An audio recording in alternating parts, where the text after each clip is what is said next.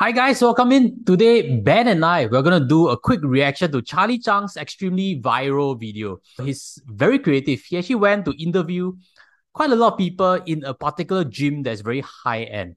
So Charlie's video was seen by many, and we actually learned some things from the feedback that his interviewees actually shared. So without further ado, let's run it. And Ben, anytime you have something interesting that you like to chip in, do feel free also yourself is the best investment you could ever make. Yeah, invest in yourself, invest in your life. You don't know how long you're going to live. You don't know what's in store. So take care of yourself first. Awesome. Thanks so much. Okay, so just now what was mentioned is that investing in yourself is the number one tip that first interviewee actually shared. So I do believe in that also. You know, you should spend time uh, going for courses. You should spend time meeting people, and you should spend time on books and materials that can really upgrade your skill sets. Maybe you know, Skills Future, some of the courses over there will also enable you to bring a better income. So anything to chip in on Ben for this topic, or do you believe in that? Yes, I actually do believe in investing in self-improvement um products like courses or books.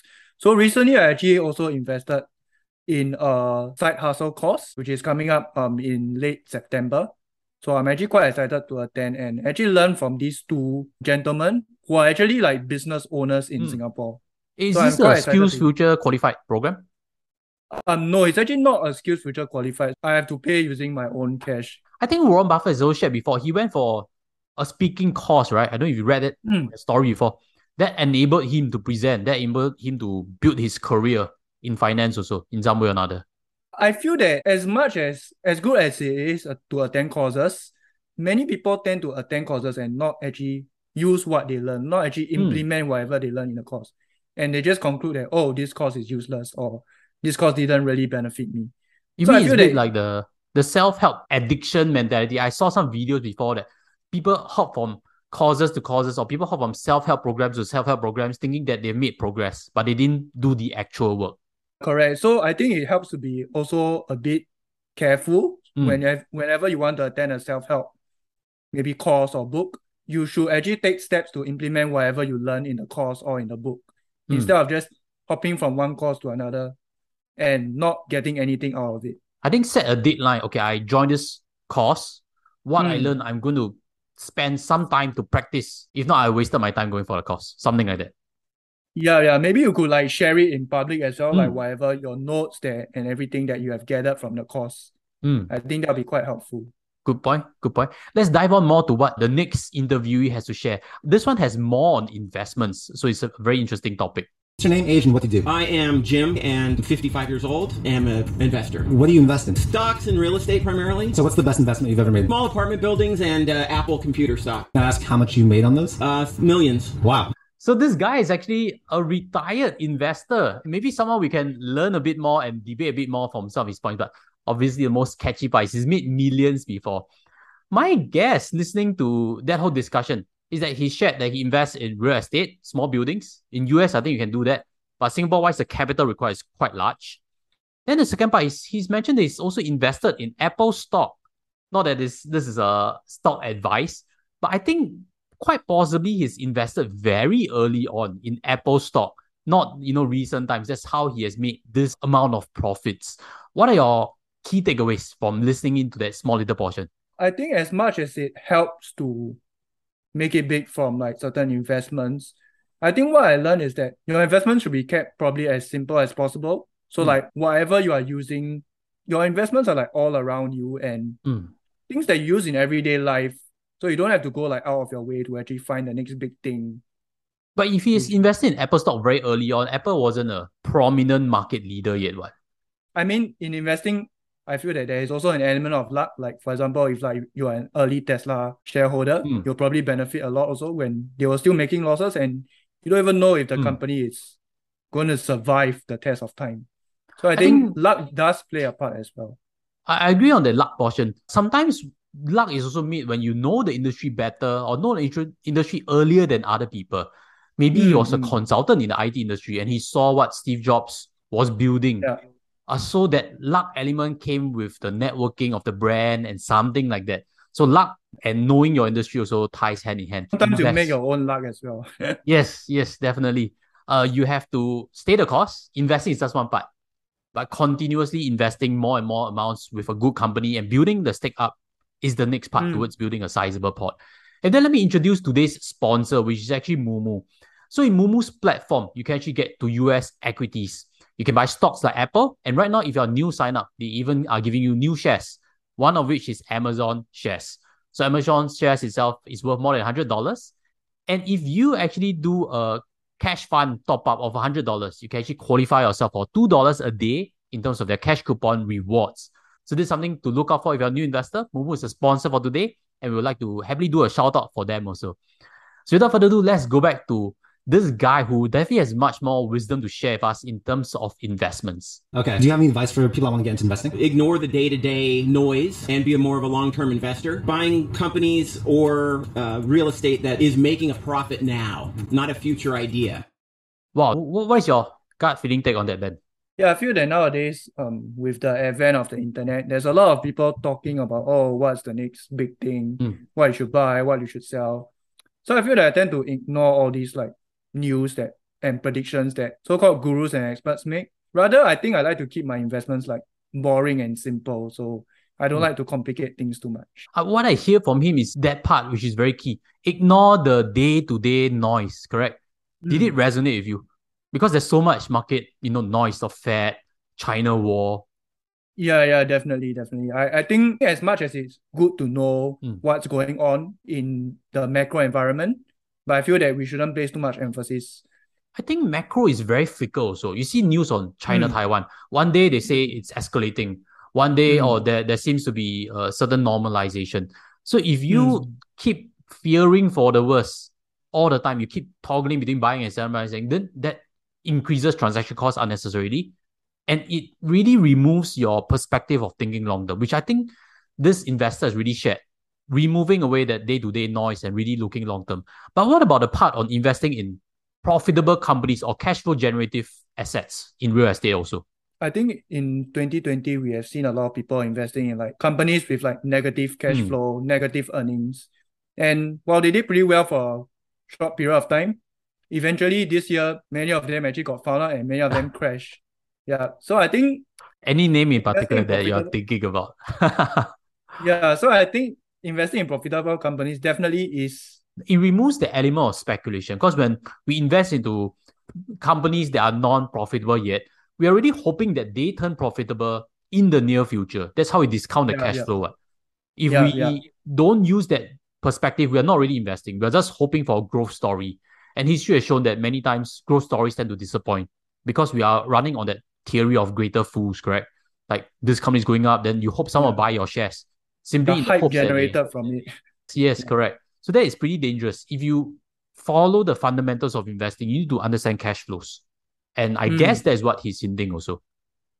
What's the most you've ever made in one day from investments? A lot of times, of over a couple hundred thousand. A lot of times, of over a couple hundred thousand. But I'm not a trader of any kind. I know that's a thing with all the apes and the Reddit. If you were 70% sure about what to sell and 70% sure about what to buy, you've got to be right about both of those events. 7 times 7, 49. It's about 49% chance of being right about both. What if what you sold continued to go up? What if the next thing you bought started to go down? You know, you, there's two different uh, events that you can make a mistake. The idea that they're going to be right and right enough and never wrong, not going to happen.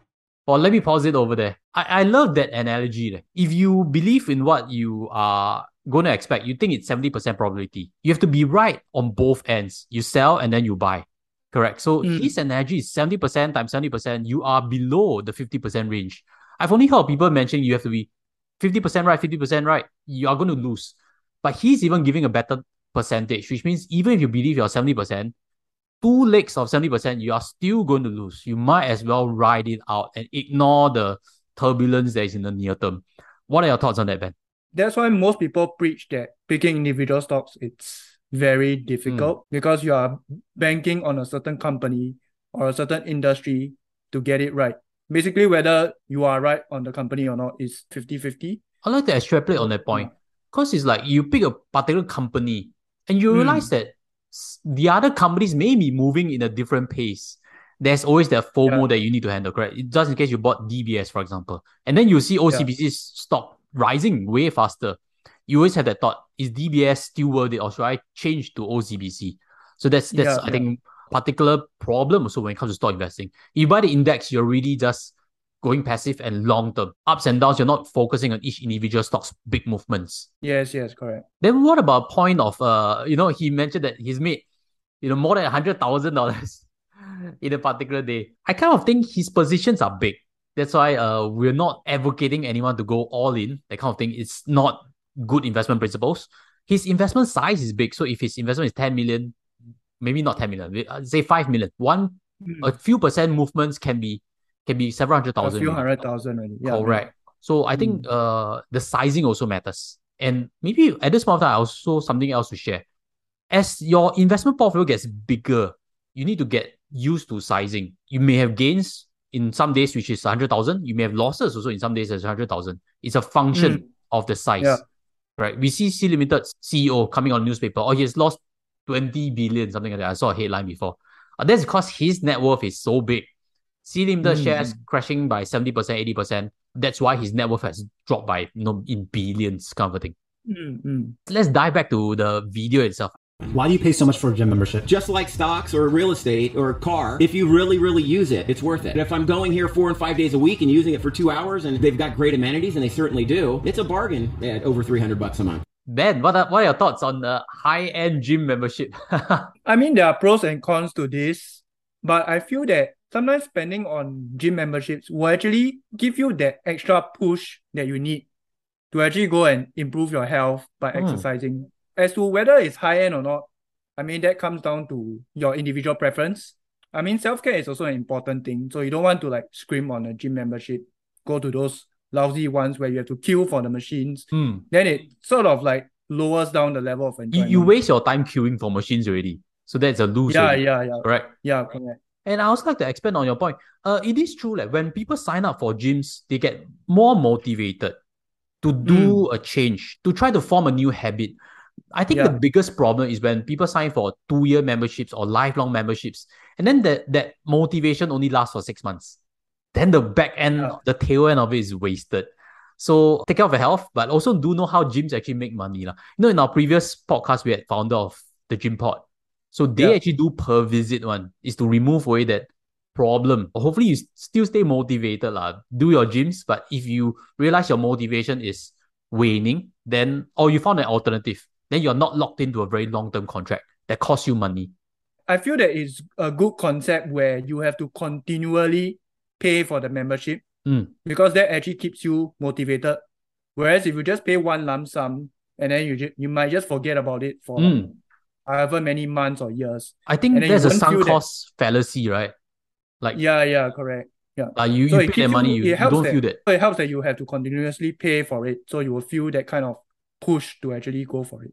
And I think some of the gyms that actually collected lump sum lifelong memberships have folded. So there goes that investment, wasted few thousand dollars. And uh, if you compound few thousand with investments over time, uh, that is something that could have chipped into your financial freedom journey. Let's dive back to the video itself. What's your current biggest expense right now? The house payment, probably, but uh, I don't have any car payments or anything like that. Now everything, you know, with inflation, everything going up. I mean, if my box of eggs is 17 bucks, I wonder, oh, what was it before? I just know it's shockingly high now with inflation going up, but the economy always soldiers through. Do you have any tips for people that want to save more money? Don't be a massive consumer, and that that might be buying that five thousand dollar purse. You start getting one in every color, and you start getting two thousand dollar car payments, and thing after thing after thing. You're gonna look back and go, "Gosh, if I was a little more conservative 20 years ago, I'd be 45 and retired." I think let's pause it over there. Just now, the first point is what is his biggest expense? Maybe I can start the discussion rolling. I've done a recent video actually to look at my own expenses, and indeed, mortgage is the biggest expense on my books. Uh, mortgage interest rates have gone up, so right now I think my figure is four thousand two hundred plus for household itself with a loan of nine hundred eighty thousand. So the mortgage Wow. rates are really Yeah. climbing, and uh, the quantum is big. Uh, the per month amount is big also. He's also shared that car wise is fully paid. I also fully pay off the car. Uh, but I guess many Singaporeans who run households, car is also another big expense. In Singapore, we have COE. In America, yeah. which I guess this is done, uh, there's no such thing as COE. So Ben, what are your biggest expenses, or have you done a recent audit? Or? I actually have not done a recent audit, but I feel that my biggest expense would be food because I actually like to eat, so I'm kind of a foodie. And probably insurance as well, because I feel Hmm. that um it's quite important to actually get protected Hmm. sufficiently.